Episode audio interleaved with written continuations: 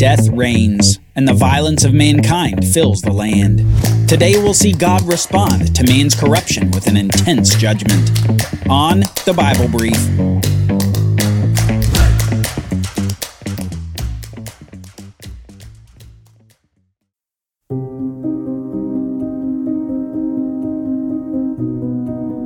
Life outside the garden isn't going well for mankind. Being locked out of the blessing of God's presence meant leaving the peace and security of the garden for a life of toil and hardship.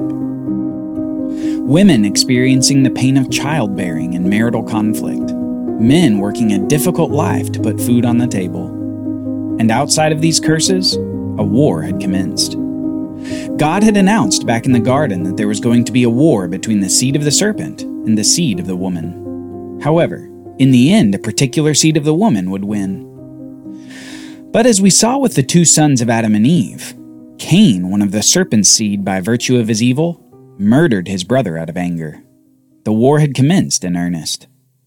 But mankind was not without hope, as God gave a new offspring, a new seed to Eve, a son through whom the ultimate victor over the serpent would come. Seth replaced his brother Abel as the genealogical line through whom the seed would come. And it's after we meet Seth and his son Enosh where we're going to pick up the story. We're going to pick it up with a little note that ends Genesis chapter 4. And that note is this At that time, people began to call upon the name of the Lord. This is a very important note because it indicates that formal worship of God and telling others about God was beginning as a practice. We're going to continue to see this phrase pop up again and again as we continue to meet worshippers of God in the Bible. People began to call upon the name of the Lord. Okay, so in this walkthrough, we're not going to spend a whole lot of time in chapter 5 because it contains an extended genealogy from Adam, the first man, through several generations. But we're not going to skip it entirely. Instead, we're going to make three observations about this genealogy. First, each of the generations are recorded as having very long lives, many over 900 years. And yet, one of the stark, repeated points within the genealogy is that each generation ends with the words, and he died. They may have had long lives, but they couldn't escape that penalty for sin death. The second observation is this there is an exception to the death rule in the genealogy. Midway through the genealogy, we read about a man named Enoch and his story concludes with this Enoch walked with God, and he was not, for God took him. Now, this may seem like a small thing, but you should know Enoch's name. He is one of the two humans in the whole Bible who never experienced physical death. And the reason is right there in the text. He walked with God. Enoch was taken to be with God, to be returned to God's presence, because he walked with God in intimacy and faith. In this way, Enoch becomes an example of faith to all following generations. Finally, third, the genealogy makes it clear that Adam, made in the image and likeness of God, passed on this quality to following generations. Every human born is also after the image and likeness of God. While some will take the evil way of Cain and live against their image, some will be like Enoch and faithfully walk with God, bearing the image of him with honor and righteousness. As the genealogy comes to a close, we meet the next notably righteous figure in the Bible. We meet Noah, a descendant of Adam who walks with God in the midst of a very wicked generation. Let's learn the context beginning in Genesis chapter 6, verse 5. The Lord saw that the wickedness of man was great in the earth and that every intention of the thoughts of his heart was only evil continually. And the Lord regretted that he had made man on the earth, and it grieved him to his heart. So the Lord said, I will blot out man whom I have created from the face of the ground, man and animals and creeping things and birds of the heavens, for I am sorry that I have made them. Humanity is in a bad spot. Apparently, the many descendants of Adam and Eve who had an unnumbered amount of children outside of the three we've mentioned. Apparently, those descendants had gone away from God further.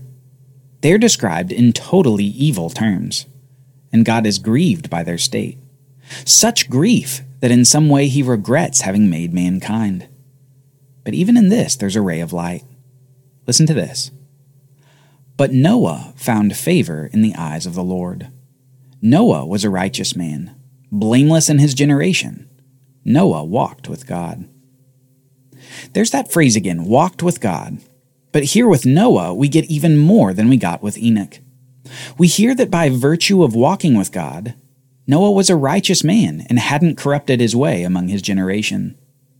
Not that he was perfect, but that in walking with God, he was good among a violent and corrupt culture. And rather than wipe Noah away with his evil generation, instead God had grace on him and saved him from it. Let's hear how that happens. Now the earth was corrupt in God's sight, and the earth was filled with violence. And God saw the earth, and behold, it was corrupt, for all flesh had corrupted their way on the earth. And God said to Noah, I have determined to make an end of all flesh, for the earth is filled with violence through them. Behold, I will destroy them with the earth. Make yourself an ark of gopher wood. Make rooms in the ark, cover it inside and out with pitch. This is how you are to make it. The length of the ark, 300 cubits, its breadth, 50 cubits, and its height, 30 cubits. Make a roof for the ark, and finish it to a cubit above, and set the door on the ark in its side. Make it with lower, second, and third decks. For behold, I will bring a flood of waters upon the earth to destroy all flesh, in which is the breath of life under heaven. Everything that is on the earth shall die. Okay, so the means by which Noah will be saved from this calamity that's about to come on the earth is through building a huge boat, an ark. A boat about 500 feet long and over three stories high. A big wooden boat. But let's keep going and hear what God says next. But I will establish my covenant with you, and you shall come into the ark, you, your sons, your wife, and your sons' wives with you and every living thing of all flesh, you shall bring two of every sort into the ark to keep them alive with you. They shall be male and female. Of the birds according to their kinds, and of the animals according to their kinds. Of every creeping thing of the ground according to its kind, two of every sort shall come into you to keep them alive. Also take with you every sort of food that is eaten and store it up. It shall serve as food for you and for them. Noah did this he did all that God commanded him. So this ark is going to be full to the brim. All kinds of animals, along with Noah's wife and sons and daughters in law. And just note something here that says something about Noah's character. It's a simple thing. Noah did this. He did all that God commanded him. At this point, Noah didn't see the floodwaters, and he was probably ridiculed by passers by seeing his gigantic wooden boat.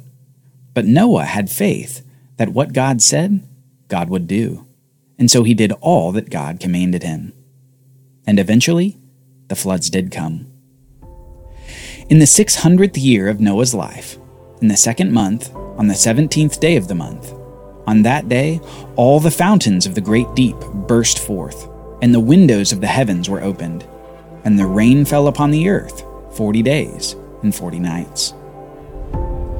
Through the floodwaters, God is wiping this corrupt and evil generation away. This is a monumental judgment upon the earth that speaks of the utter violence of that time and the awful state of humanity.